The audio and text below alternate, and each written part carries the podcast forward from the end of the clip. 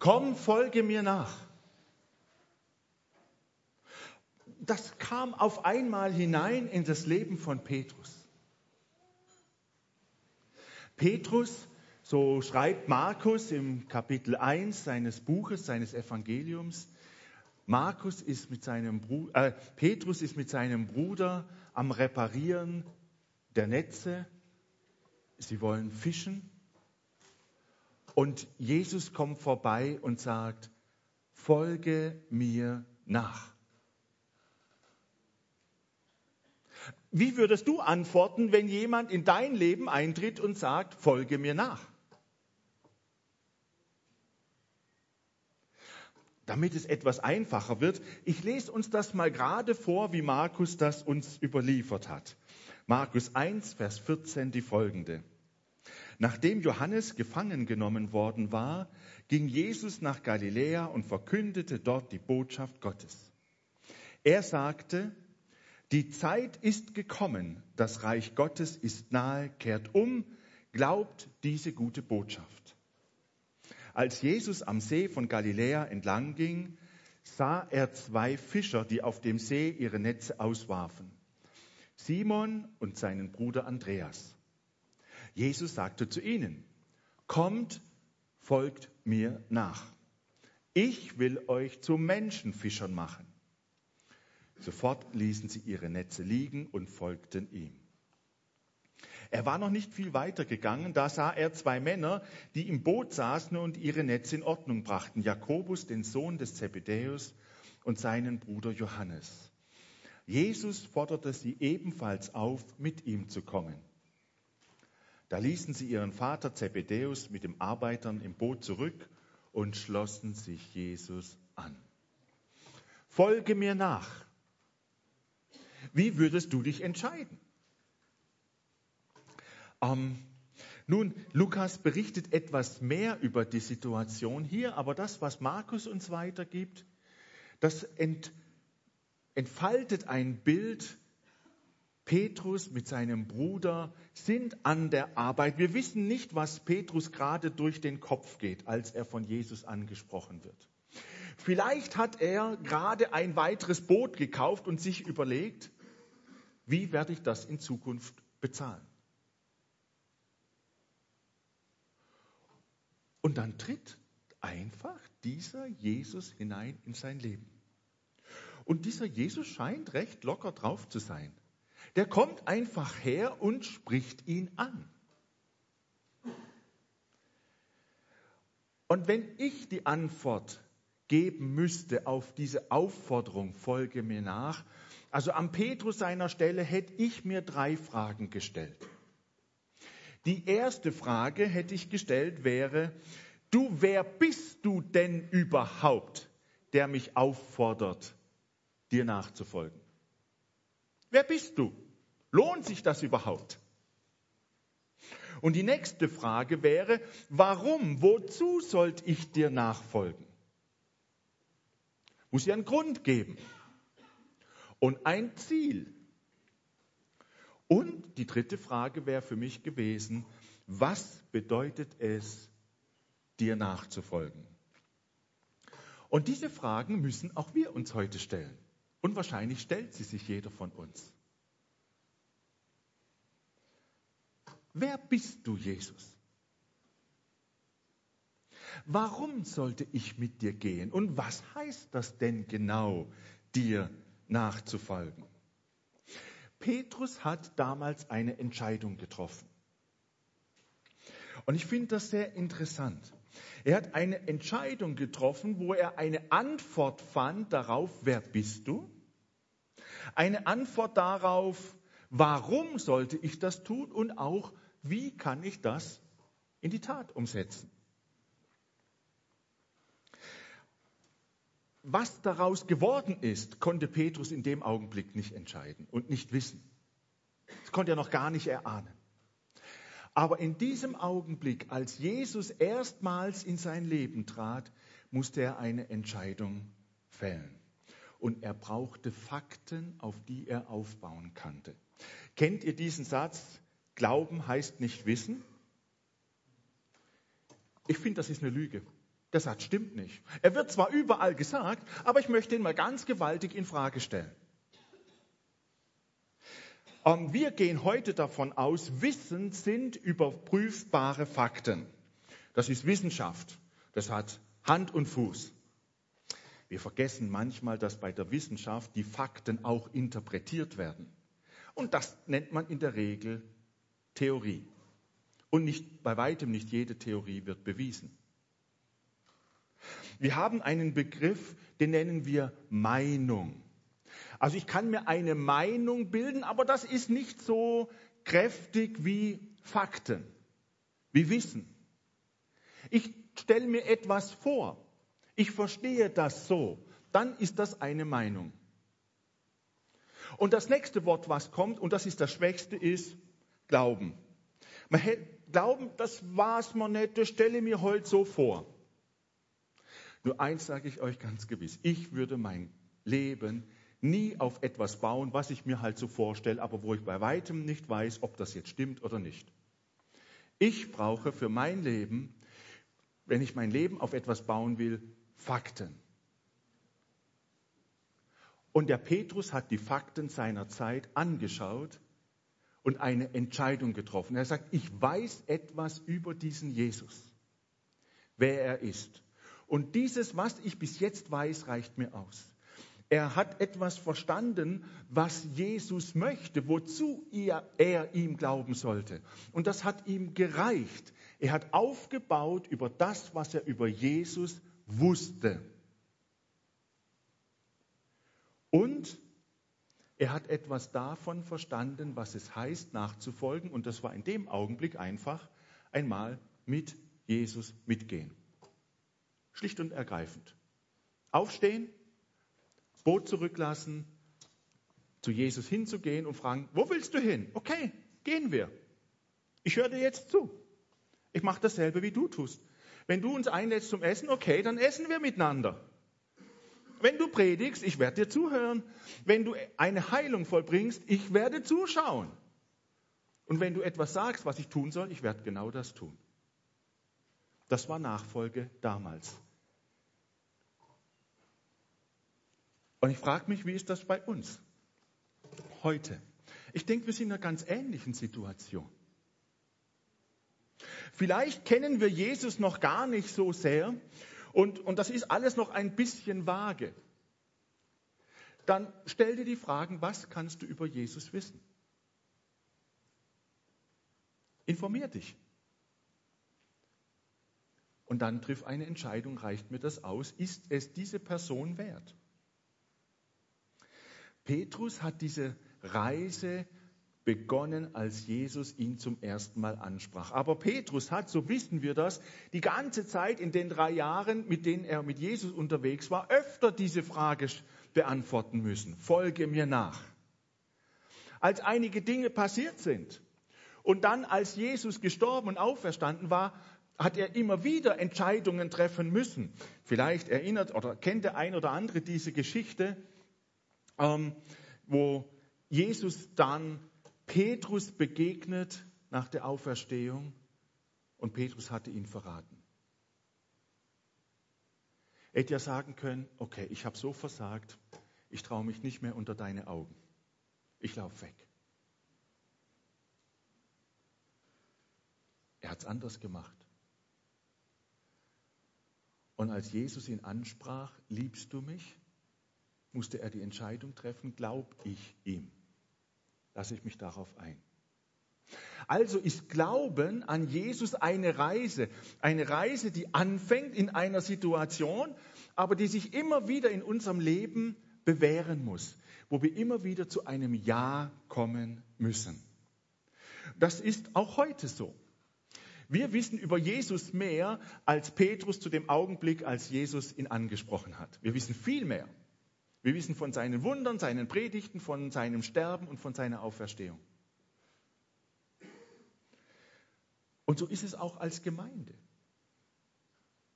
Als Gemeinde sind wir immer wieder aufgefordert, in den verschiedenen Situationen zu fragen, wem folgen wir nach? Wer ist dieser Jesus? Wozu folgen wir ihm nach? Und wie sieht das Nachfolgen aus? Also ist Glaube eine Reise, die einen Anfang hat. Es ist ein Weg mit Jesus, der sich entwickelt und immer wieder ein neues Jahr braucht und eine Ausrichtung auf Jesus. Petrus in der Situation hat Folgendes verstanden. Wer fordert mich auf? Jemand, der sagt, das Reich Gottes kommt nahe. Und dieser Jesus sagt das, es kommt nahe. Also kennt er sich aus mit dem Reich Gottes. Reich Gottes, das ist bei Jesus eine gute Botschaft. Reich Gottes, das heißt, dort, wo Gottes Willen geschieht, dort, wo die Welt nicht mehr von dem Bösen bestimmt wird, sondern Gottes Licht und Heil in diese Welt hineinkommt. Dort will ich dabei sein wo das Böse, das, was kaputtgehend ist, überwunden wird. Und dieser Jesus kennt sich offensichtlich aus.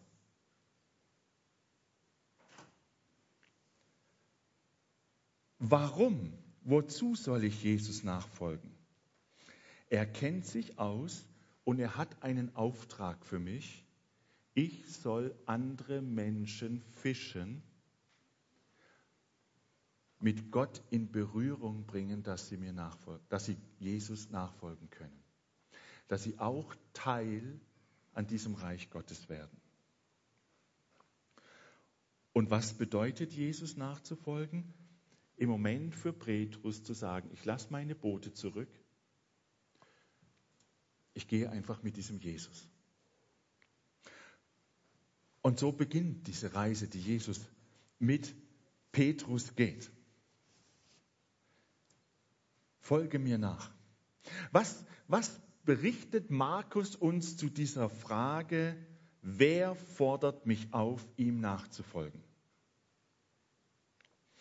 Über Jesus wird uns in Markus berichtet, er lehrte sie mit Vollmacht. Wenn er sprach, dann hatte das Kraft, dann ist etwas geschehen. Wenn Jesus gepredigt hat, dann waren das nicht endlose Argumentationsketten. Und weil Rabbi XYZ das sagte und der berief sich auf den noch älteren Rabbi, deswegen sage ich euch, und dann waren das so Details von irgendwelchen Gesetzen, sondern wenn Jesus sprach, dann hatte das Kraft und Macht. Dann ist dort etwas passiert. Wenn er in dieser Situation, wo man ihn äh, überlisten wollte, steht und man bringt eine Ehebrecherin her. Ich frage mich, warum haben sie den Mann nicht mitgebracht? Aber so sind wir Männer halt. Auf das schwächere Glied, da stürzen wir uns. Und das andere lassen wir lieber die Finger davon. Ist ja viel unbequemer. Beide hätten sie bringen sollen, wenn sie ehrlich gewesen wären.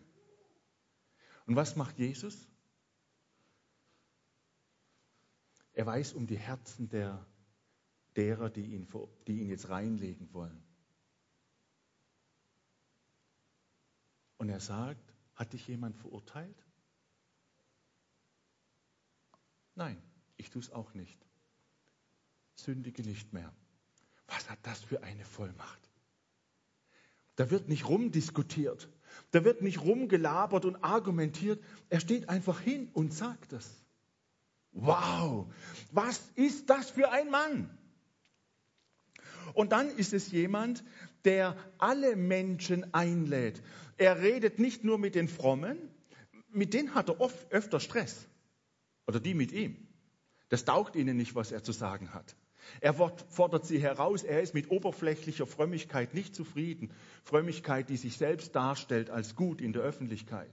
Sondern er will echten Glauben. Er will Glauben, der aus dem Herzen herauskommt. Und deswegen gibt er sich an mit Menschen, die man abgeschrieben hat. Und nicht nur mit den Sündern gibt er sich ab, auch mit den kleinen Kindern. Wir haben die Kindersegnung gerade erlebt. Als Jesus in der Situation war, dass Eltern Kinder zu ihm bringen wollten, haben die Jünger gesagt, na, bitte nicht, der ist beschäftigt, was sind denn kleine Kinder, die sind doch nicht so wichtig. Später mal, wann sie Erwachsene sind und, und wann sie vielleicht einen Magister und einen Doktor haben, dann sind sie wertvoll oder, oder einen Weltrekord aufgestellt haben, wie wir gestern haben schauen können. Na sind sie wichtig, aber jetzt kleine Kinder, Bitte. Jesus hat was Wichtigeres zu tun. Und was macht Jesus? Hey, hört auf. Bringt die Kinder zu mir. Wer folgt, ruft auf, ihm nachzufolgen? Je, Jesus, der jeden Menschen ernst nimmt. Jeder ist bei ihm wertvoll. Und es ist Jesus, der das Reich Gottes nahe bringt. Er predigt nicht nur, sondern er handelt auch dementsprechend.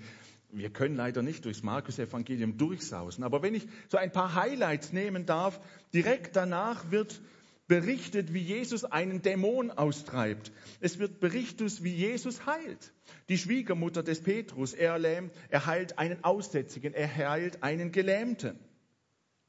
Und als sie den Gelähmten zu Jesus bringen, das ist gleich in den nächsten Versen, da lassen sie ihn durch ein Deckendach hindurch. Das machen sie auf. Und jetzt kommt etwas. Ähm, Jesus, der das Reich Gottes nahe bringt, legt nicht die Betonung nur, dass er auch Wunder tut, sondern er legt in dieser Situation die Betonung auf etwas anderes. Als der nämlich dort liegt, sagt Jesus nicht, steh auf und geh. Sondern das Erste, was er sagt, ist, deine Sünden ist dir vergeben. Das heißt, das, was dich trennt von Gott, ist, wird von Jesus weggenommen und wir können unser Vertrauen auf Jesus setzen. Also Jesus ist der, der das Reich Gottes nahe bringt, so dass Gemeinschaft mit, mit Jesus möglich ist. Und Jesus ist der, der im Alten Testament als der Messias angekündigt worden ist. Die Menschen der damaligen Zeit warteten auf den Messias. Sie hatten die Hoffnung darauf gesetzt, dass einer kommt und die Umstände ihrer Zeit verändert. Sie waren vielleicht weniger an Herzensveränderung des eigenen Lebens interessiert, sondern mehr an den Umständen. Raus mit den Römern, Römer raus und uns geht's gut. Das klingt manchmal so ein bisschen, äh, entschuldigt, wenn ich ein bisschen hier sarkastisch bin. Ähm, Hauptsache, wir retten unsere Erde und schaffen, dass wir das mit der Temperaturerhöhung runterbringen. Und ich sage nicht, dass das nicht wichtig wäre. Ich glaube sehr wohl, dass Umweltschutz auch eine Verantwortung ist, die wir als Christen haben. Aber das löst bei weitem nicht alle Probleme. Und deshalb sind auch bei weitem noch nicht das menschliche, zwischenmenschliche Zusammenleben gelöst. Das ist in einer ganz anderen Liga. Das ist so viel schwerer, dass Menschenherzen verändert werden. Jesus offenbart sich als der Messias. Das finden wir im Kapitel 8 von Markus. Jesus fragt die Jünger ab Vers 27 im achten Kapitel, was sagen die Leute, wer ich bin? Und sie haben einige Antworten und dann fragt der Petrus, was denkst du, wer ich bin? Und Petrus sagt, Du bist der Messias, der, der von Gott kommen soll. Und Jesus sagt ihm, hey, das hat Gottes Geist dir offenbart. Und dann macht Jesus etwas klar, was für die Jünger seiner Zeit schwierig war zu verstehen. Er sagt, und der Messias muss leiden und sterben. Die Juden hatten im Kopf das, dass der Messias König und Priester sein wird. Das gefällt uns gut. Jawohl, er sitzt auf dem Thron. Aber dass in Jesaja der Messias auch leiden wird, das passte nicht rein in ihr Denken. Und das ist ein Stück weit auch bei uns Christen heute so. Wir schnitzen uns unser Bild von Jesus und wir projizieren manches unserer Wünsche in Gott hinein und merken es gar nicht, dass der, der reale Jesus etwas anders ist. Und das Interessante ist, in diesem Zusammenhang, als Jesus darüber spricht, hat er einen Blinden in zwei Schritten geheilt. Und ich finde das eine tolle Erklärung. Warum hat Jesus eine einzige Heilung in zwei Schritten vollzogen? Hat Jesus sich vertan? Hat er zu wenig Kraft eingesetzt, damit er sehen kann? Und das passt nicht in mein Bild von Jesus. Das ist auch im Kapitel 8 diese Heilung ab Vers 22. Jesus heilt und der vormals Blinde, als Jesus ihn fragt, sagt er, ich sehe seh wie Bäume, aber er kann sie nicht als Menschen erkennen. Und Jesus heilt ihn ein zweites Mal und erst dann hat er Durchsicht. Für mich ist das ein Bild dafür, dass Jesus bereit ist, seinen Jüngern zu sagen, ihr habt einiges von mir verstanden und Petrus, dass du erkannt hast, dass ich der Messias bin, das ist richtig. Ein bisschen siehst du schon. Aber den vollen Durchblick, dass der Messias auch leiden muss, das passt in dein Bild nicht rein. Du brauchst mehr von mir.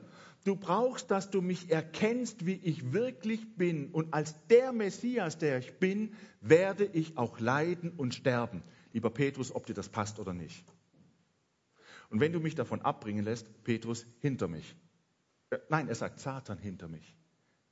Du wirst beeinflusst von ihm. Aber merkt ihr etwas? Jesus nimmt sich die Zeit, damit wir ihn tiefer und tiefer kennenlernen dürfen. Und dann ist Jesus der, der das Heil für uns Menschen schafft. Wir werden nachher das Abendmahl feiern. Ihr habt das Kreuz hier hängen. Wenn wir heute gefragt werden von Jesus, folge mir nach, dann wissen wir, dass dieser Jesus der Messias ist und der uns in einer Art liebt, dass er bereit ist, sein Leben herzugeben und für uns zu sterben. Ihr Lieben, das ist Liebe.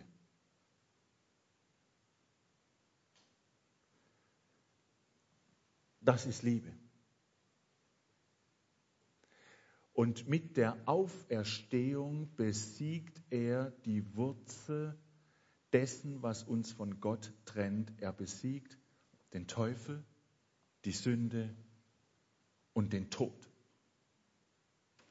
Wenn du gefragt wirst von Jesus, folge mir nach, dann ist das nicht irgendjemand, sondern dann ist das Gott, der Mensch geworden ist so sagt es Jesus über sich selbst. Der stirbt für uns und der das Böse und den Bösen überwunden hat und es so möglich macht, ein Leben mit Gott zu gestalten. Folge mir nach. Wer ist Jesus für dich? Wie gut kennst du ihn bis jetzt? Wenn du heute in einer Situation bist, dann frage dich jetzt, was du jetzt über Jesus weißt. Und reicht das aus, um zu sagen, ich vertraue dir? Und dann die zweite Frage war, warum? Wozu soll ich Jesus nachfolgen? Warum? Das ist eigentlich sehr einfach zu beantworten. In meinen Augen liegt es einfach in der Person Jesus selbst. Warum soll ich Jesus folgen? Nicht in erster Linie, damit ich gerettet werde und in den Himmel komme. Das ist nicht der erste Grund. Nein, der erste Grund ist, weil Jesus Gott ist. Er ist der Messias.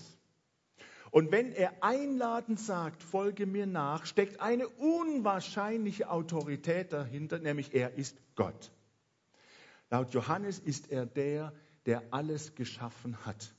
Wir haben bei der Segnung gesagt, der, der Lukas das Leben gegeben hat der ihn, auch wenn das ein ganz natürlicher biologischer Prozess ist, letztlich doch das Leben gegeben hat.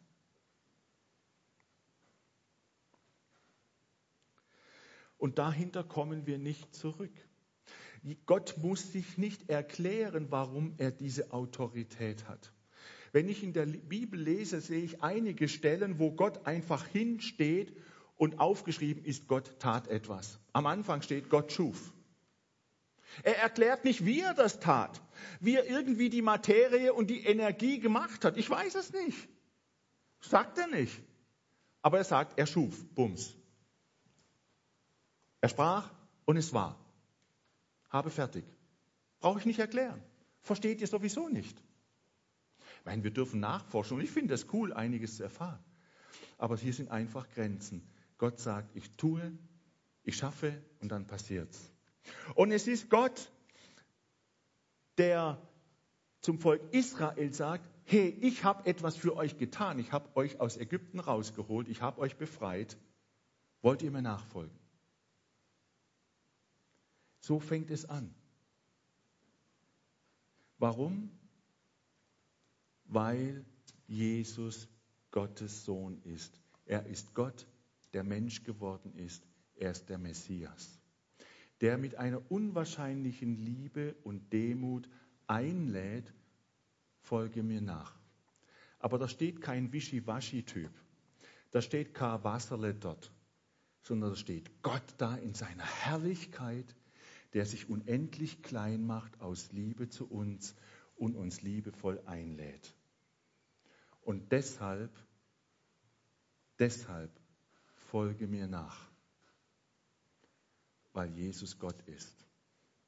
Ein Nebenprodukt ist, ich folge Jesus nach, weil ich dann, wenn ich ihm glaube, ihm nachfolge, in seinem Einflussbereich leben darf und mitbekommen darf, wie er meine Schuld wegnimmt, wie er bereit ist, durch seinen Geist in meinem Leben gegenwärtig zu sein, mich zu führen und zu leiten, ich nie mehr gottlos bin.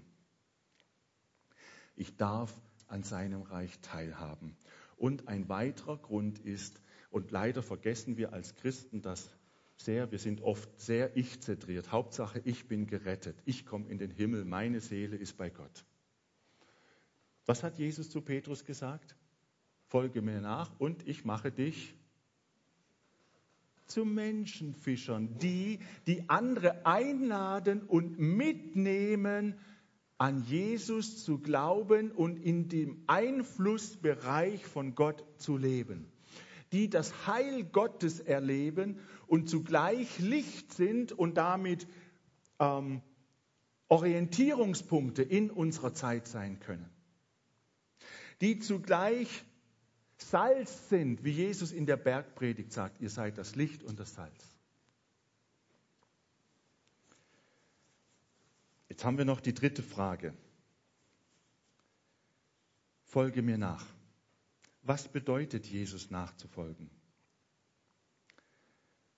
Ich nehme Jesus mit in mein Leben hinein. Das hat bei Petrus ganz praktisch angefangen. Wir hatten es schon erwähnt. Er hat gesagt, okay, ich gehe jetzt mit dir. Er hat geschaut, was Jesus an dem Tag gemacht hat. Und als es Abend wurde, hat Petrus gesagt, du Jesus, ich lade dich ein, lass uns bei meiner Schwiegermutter essen gehen. Meine, die war jetzt gerade krank. Aber das hat Problem hat Jesus recht schnell gelöst. War ihm nicht zu unwichtig und war auch nicht zu groß für ihn. Er hat es einfach getan. Und das ist heute nicht so unterschiedlich. Es geht nicht darum, klug über Jesus zu reden. Es geht nicht darum, um die richtigen theologischen Lehrsätze über Jesus zu sagen.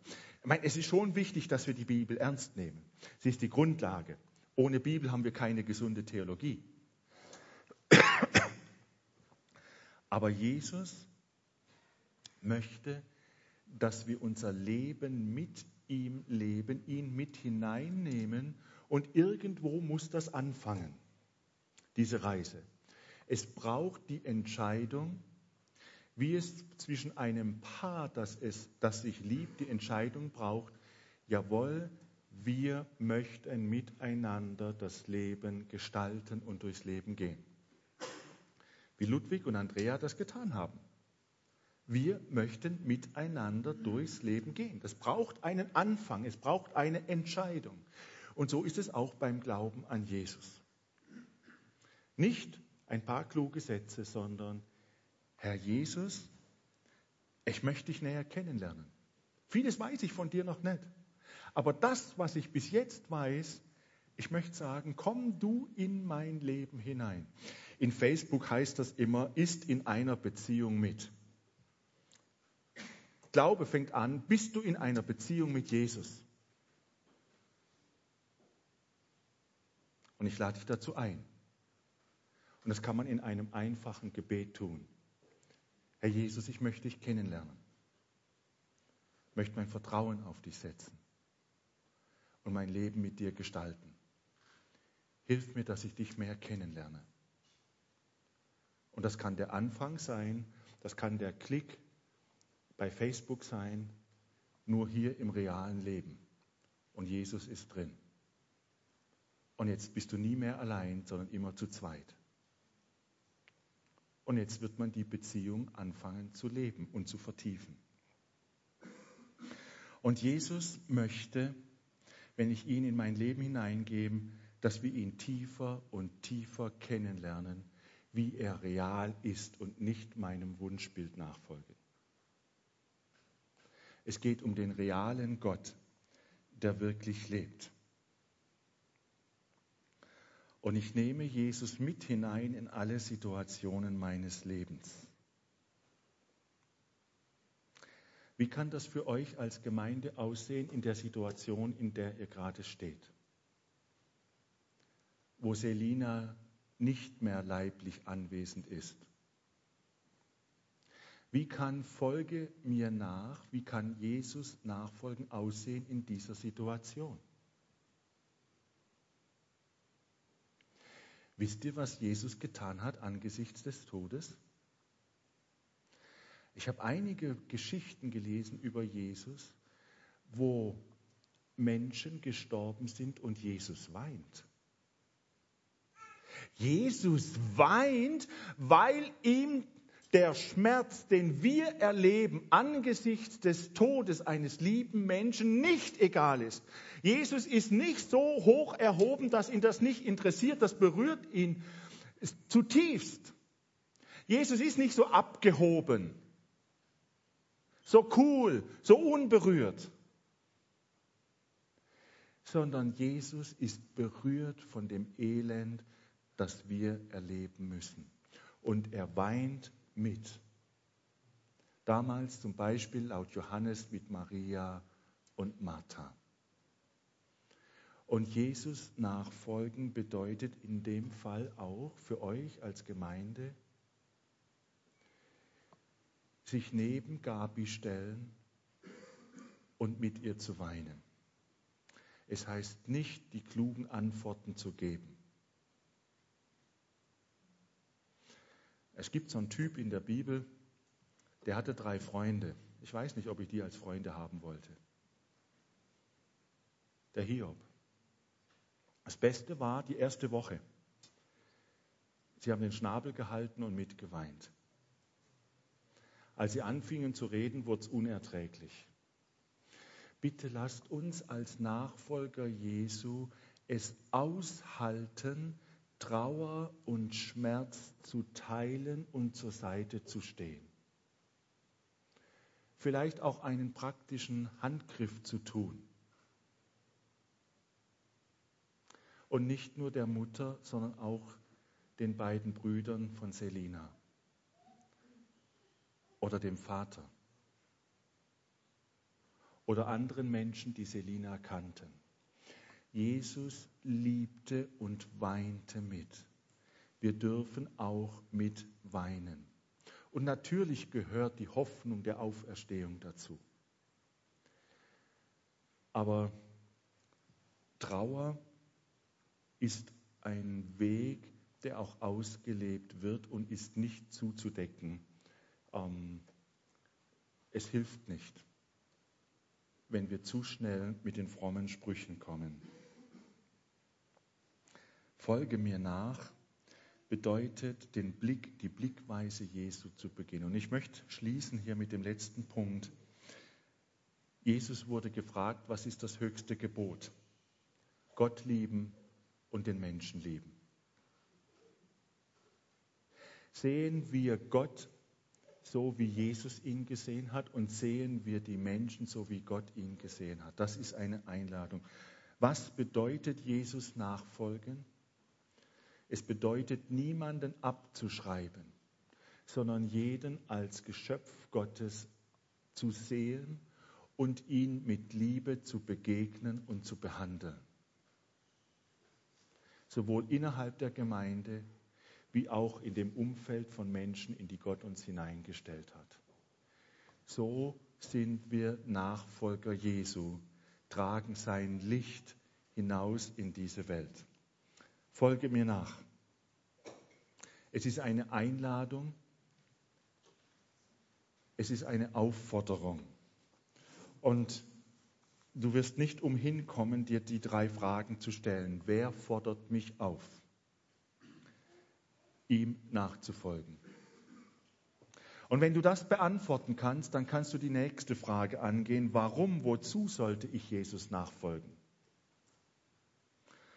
Und dann hast du die dritte Frage, was bedeutet es, Jesus nachzufolgen?